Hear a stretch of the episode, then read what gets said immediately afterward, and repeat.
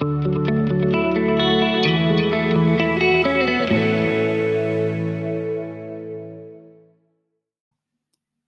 back to the Parbar podcast. Today we're continuing our look through the book of Genesis, chapter by chapter, and making a few quick remarks here and there. Today we're looking at Genesis chapter 8. Now this is a portion of Genesis that is quick, it's a quick flowing narrative, and we see in verse 1 that God remembers Noah. Well, if you need to take a moment, pause this podcast and go read Genesis chapter 8. Okay, now that you're back, we read in verse 1 that God remembers Noah. And does that mean that God forgot about Noah? Say you're at the dinner table and you're doing your family Bible reading, and you get to chapter 8 in Genesis, and your astute child asks, Dad, is it true that God forgot Noah? How would you answer that? Well, when we read about God remembering, it refers not to his forgetting someone and then them coming back to his mind again, but rather it refers to him acting upon his covenant promises. His remembering has to do with his faithful love. God's remembering always has to do with his actions toward those of his memory. It is covenantal language. In other words, when God remembers, it means that God is taking action upon his covenant promises. There are many of examples, many examples of this throughout the Bible.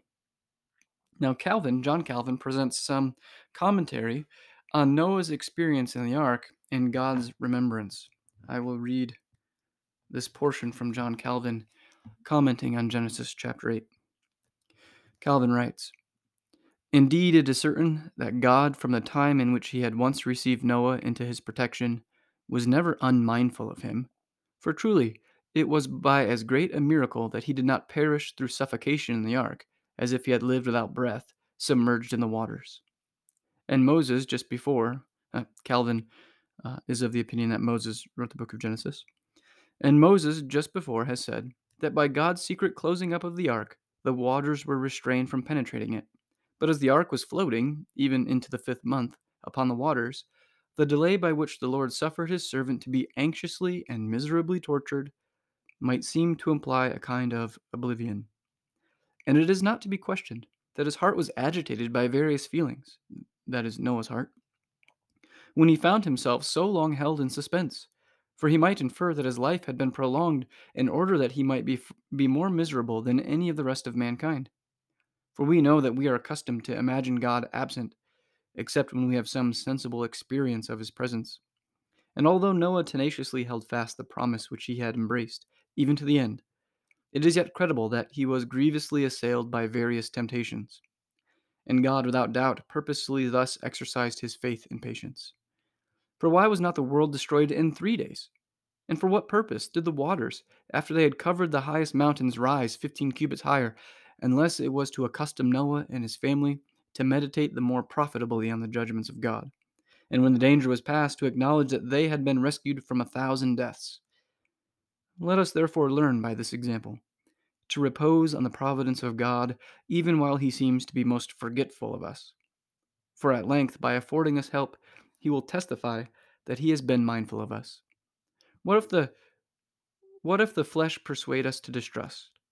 Yet let us not yield to its restlessness.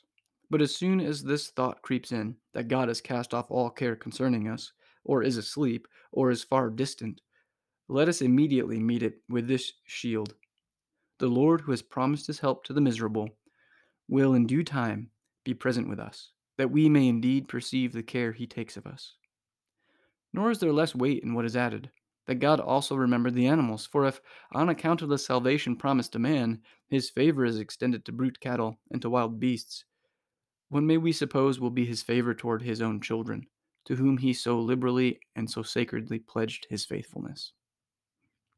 Calvin is commenting on the reality that Noah was alone with his family in the ark for five months, floating in the darkness of the waters. What would you have felt in a time like that? Abandoned? Forgotten? And yet, Calvin comments that God purposefully used this time to exercise the faith of Noah. This might be a good reminder, reminder for all of us in our own troubles. Now, in verses 2 to 3 in Genesis chapter 8, we see that the waters underneath and the waters above are all shut off. They are closed up at the end of 40 days. 40 days from the waters above and the waters below, flooding the earth is enough to cover the whole thing. Verse 4, we read that the ark settled, it came to rest on the seventh month, perhaps a sabbatical month, on the 17th day of that month. There is rest now in creation. And of course, Noah's name means rest, and his father Lamech prophesied, prophesied that Noah would bring rest to the creation. And then on the first day of the tenth month, land is seen. we come to the story about the birds, the raven and the dove. The raven is an unclean bird according to the law. And we have to ask the question why why wouldn't the raven come back? We read that it went to and fro and it wandered over creation.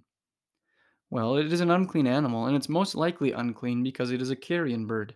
It comes into contact with corpses. It was most likely feasting on the carcasses of the old creation. And Noah on the top of the mountain would not know if the valley down yonder was safe yet. It could still be submerged by water. The raven never came back. The dove is a clean animal, and there was no undefiled place for her to rest her foot. The dove will not associate with dead bodies, and the only place for the dove to rest is the clean land of the ark. So she has to come back. Then she comes back with an olive leaf in her mouth, and Noah knows that the water has receded enough for vegetation to grow down on the mountain. The third time the dove goes out, she does not come back at all. Now, this suggests that the world is ready to be inhabited by God's people again. God's clean people. The creation is clean, and those who are saved can now enter it and have rest. In verse 13, we read, for example, that the waters were dried up on the first day of the first month of the new year, and the waters no longer covered the earth. Now, why is there such an extended story about these birds? We could have simply been told that Noah sent out a bird and it came back until the dry ground appeared. That would have saved a lot of space and time. But as I like to say, the Holy Spirit does not waste his breath. He's trying to teach us something about this story of the birds, the raven and the dove. And, well, perhaps this is just an idea. It is an image of the way that things work in history. The raven who is like Cain, who wanders over creation. Is the same language that's used of Cain in Genesis chapter 4, is used of the raven. And this raven, this Cain, goes out and inhabits creation first. Remember back in Genesis 4 that it is the wicked, the unclean, who build up cities. They get the cities first. They have music first. They make art first, and so on.